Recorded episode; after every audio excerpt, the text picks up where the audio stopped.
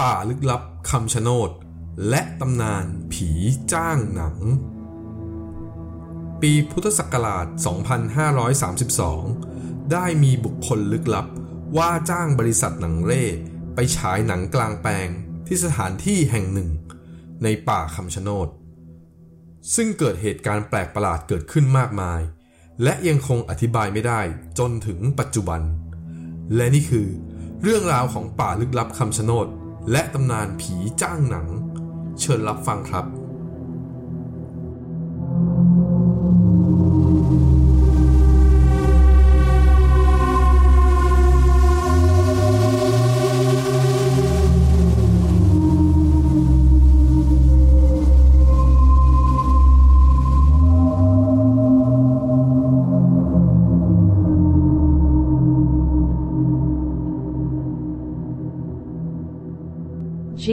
Story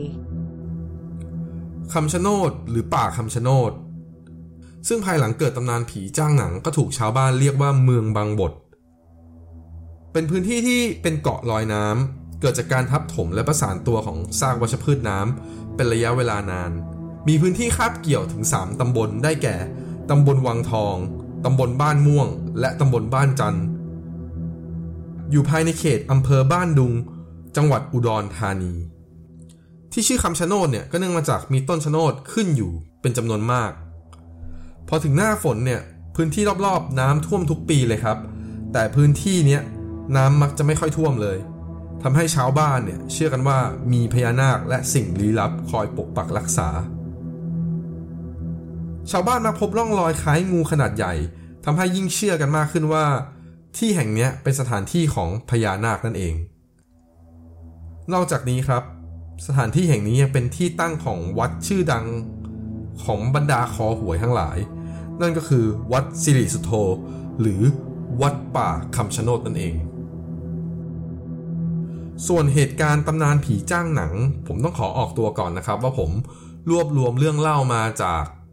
บุคคลที่เกี่ยวข้องในช่วงปีหลังๆ มานี้ เป็นเรื่องที่ท้าทายความเชื่อและความศรัทธาของผู้คนพอสมควร ก็ใช้วิจารณญาณในการรับฟังนะครับ เหตุการณ์ผีจ้างหนังที่โด่งดังเนี่ยเกิดขึ้นในปีพุทธศักราช 2532 นายธงชัยแสงชัยเหลือเฮียเบิ้ม ซึ่งปัจจุบันอายุ 70 กว่าปีแล้วนะครับ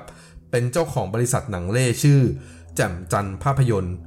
บริษัทนี้ตั้งอยู่ในตัวเมืองจังหวัดอุดรธานี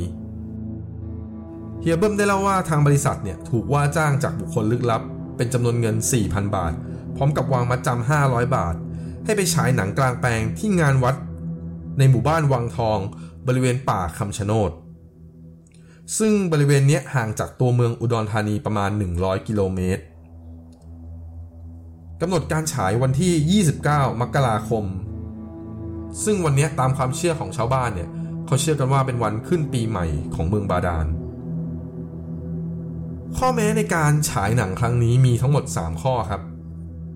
ถูกกำหนดโดยผู้ว่าจ้าง ก็คือ 1. ต้องฉายจบแค่ตีสี่ของวันใหม่เท่านั้น 2. ทีมงานต้องเก็บข้าวของและออกจากหมู่บ้านก่อนฟ้าสาง และข้อ 3 ครับ ถือว่าเป็นข้อที่ประหลาดมาก ก็คือระหว่างที่ทีมงานเดินทางออกจากหมู่บ้านเนี่ย ห้ามคนไหนหันหลังกลับไปมองเด็ดขาด ว่ากันว่าบริษัทแจ่มจันเนี่ยได้ส่งทีมงานทั้งสิ้น 5 ชีวิต เดินทางโดยรถบรรทุก 6 ล้อมีหลังคา ตั้งแต่ช่วงบ่าย พอไปถึงป่าคำชะโนดก็จะเป็นเวลาช่วงค่ำพอดี แต่จากการบอกเล่าของทีมงานคือมีเรื่องน่าแปลกอยู่ว่า ตลอดเส้นทางที่ขับรถไปตามทางที่ผู้ว่าจ้างบอกเนี่ย ไม่พบหมู่บ้านหรือคนเลยสักคนเดียว จนทีมงานแล้วก็คนขับเนี่ยเริ่มเอะใจแล้วว่า เอ๊ที่เราขับขับมาเนี่ยมันผิดทางหรือเปล่า ระหว่างที่กำลังลังเลว่าจะเดินหน้าต่อหรือจะวกรถกลับเนี่ย ก็ปรากฏหญิงสาวชุดดำสองคน โผล่ขึ้นมาจากไหนไม่รู้ ไม่มียานพาหนะเลยด้วย อาสาว่าจะเป็นคนนำทางไปยังจุดฉายหนังเอง ทีมงานกลางแปลงพอเจอแบบนี้ก็โล่งอกสิครับ แสดงว่าที่ขับขับมาเนี่ยมาถูกทางแล้ว ก็เลยรับหญิงสาวทั้งสองคนขึ้นรถครับ แต่ก็แอบแปลกใจอยู่เหมือนกันว่า เอ๊หญิงสาวสองคนเนี้ยเดินทางมาได้อย่างไรในป่ามืดๆแบบนี้ ไม่มียานพาหนะอะไรติดตัวมาเลย แต่ก็ไม่ได้ถามถ่ายอะไรครับ ทีมงานก็เดินทางไปจนกระทั่งถึงบริเวณจัดงานวัด แต่ก็ไม่พบว่ามีการจัดเครื่องเสียงหรือมหรสพอะไรเลย ท่านผู้ฟังลองจินตนาการถึงงานวัดทั่วไปสมัยก่อน หรือแม้กระทั่งสมัยนี้นะครับ ว่าก่อนฉายหนังกลางแปลงเนี่ยมันควรจะมีเสียงตามสายมีร้องรำทำเพลง หรือการแสดงลิเกหมอลำอะไรทำนองนี้ใช่ไหมครับ แต่ว่าที่นี่ไม่มีเลยครับ และสิ่งที่น่าแปลกกว่านั้นคือทีมงานหนังกลางแปลงสังเกตว่าทุกคนที่นี่เนี่ยจะใส่แค่ชุดขาวกับดำเท่านั้น โดยผู้ชายจะใส่สีขาว ผู้หญิงจะใส่สีดำไม่เว้นแม้กระทั่งเด็ก และทุกคนเนี่ยก็ต้องทาหน้าสีขาวเหมือนกันหมดด้วยครับ เมื่อถึงเวลาสามทุ่มครับ ทางทีมงานก็เริ่มฉายหนังแล้วครับ ผู้คนก็ทยอยมานั่งดูเรื่อยๆครับ แต่เป็นที่น่าสังเกตว่า การนั่งเนี่ยจะเป็นการนั่งแยกชายหญิงชัดเจนเลย ไม่มีการนั่งปะปนกันเลยครับ ระหว่างหนังฉายเนี่ยก็ไม่พบว่ามีร้านค้าขายของ หรือแม้แต่พ่อค้าแม่ขายหาบเล่หาบสินค้ามาขายเลยแม้แต่คนเดียว ผิดจากงานวัดทั่วไปอย่างสังเกตได้เลย หนังกลางแปลงที่ฉายในคืนนั้นเนี่ยมีทั้งสิ้น 4 เรื่องครับหนึ่งในนั้นเนี่ยเป็นเรื่องบ้านผีปอบ ซึ่งฟังดูเหมือนเรื่องผีใช่ไหมครับ แต่จริง ๆ แล้วบ้านผีปอบเป็นหนังตลกครับ แล้วก็เป็นหนังที่มีชื่อเสียงมากในสมัยนั้น พบว่าระหว่างฉายเรื่องบ้านผีปอบนะครับ ผู้ชมนั่งชมกันนิ่งๆ ตลอดทั้งเรื่องเลย ไม่มีการแม้กระทั่งเดินไปเดินมาเลยด้วยซ้ำทีมงานเห็นดังนั้นครับ ก็พยายามจะพากจะยิงมุก แต่ก็ไม่มีใครหลุดหัวเราะมาเลยสักคน ระหว่างฉายหนังเนี่ยทางเจ้าภาพก็ได้ส่ง ข้าวต้มมาให้กับทีมงานกิน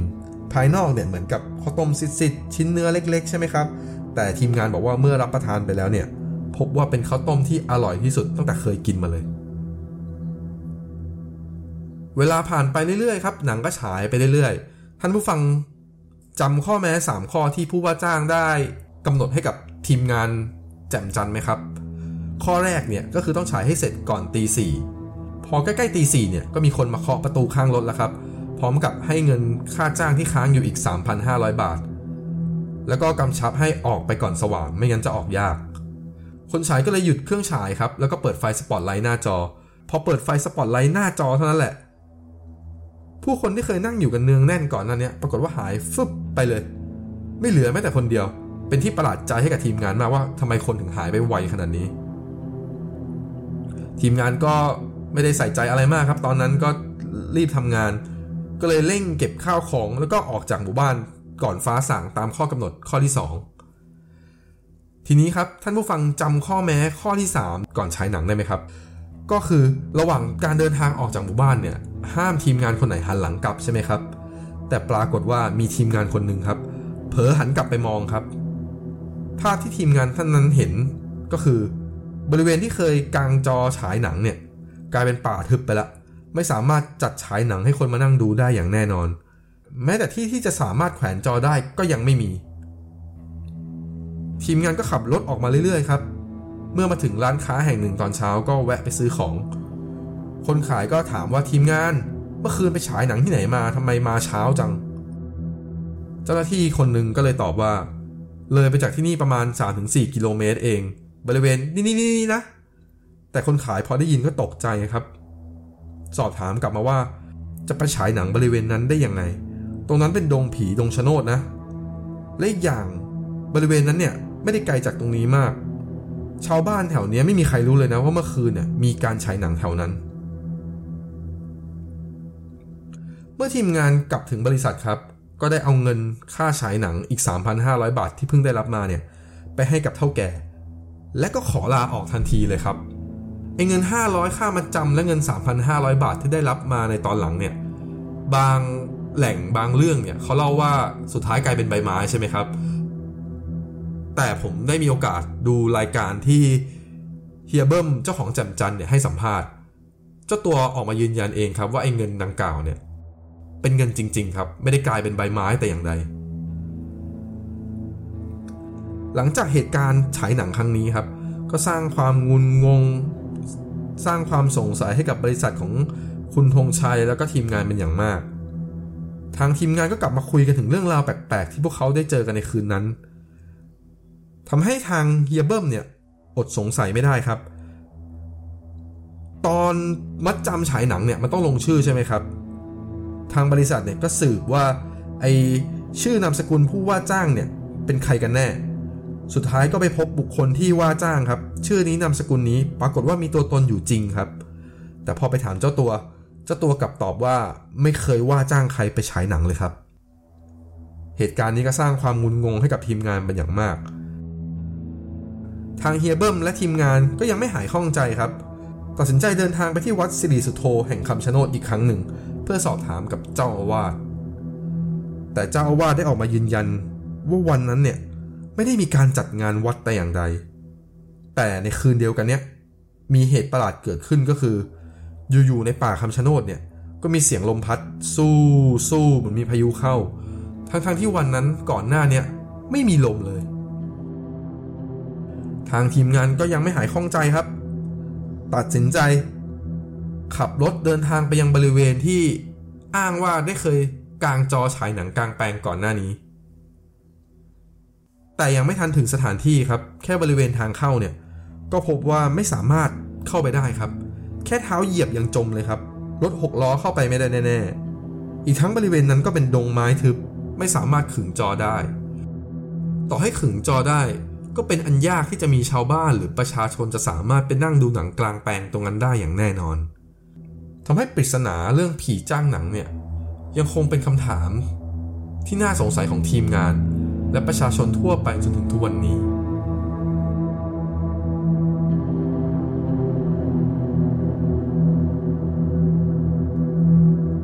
อย่าลืมกดถูกใจกดติดตามให้ด้วยนะครับ